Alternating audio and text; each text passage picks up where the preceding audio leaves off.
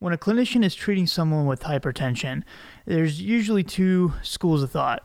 One is use whatever agent is available, whatever agent the patient will take uh, to get that patient down to a goal blood pressure. Uh, the other school of thought is that we should be treating patients to a specific outcome or preventing a certain outcome long term, as well as obviously getting their blood pressure to goal.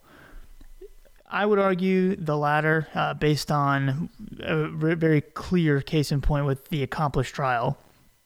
If you are not familiar with the ACCOMPLISH trial, it compared benazepril and hydrochlorothiazide with benazepril and amlodipine. And at the end of the study, uh, which was stopped early, at the end of the study, the, the blood pressure lowering effects of both groups w- was the same. It ended up being around 132 systolic in both groups. There was really no difference in their ability to lower blood pressure.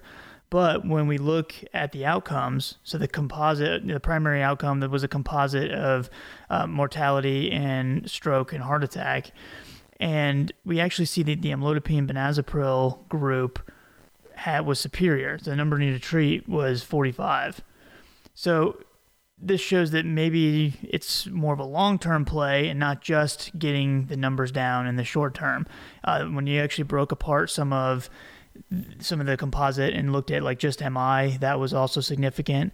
Um, when you looked at the possibility of having a revascularization procedure, uh, that was a lower risk in the benazepril amlodipine group.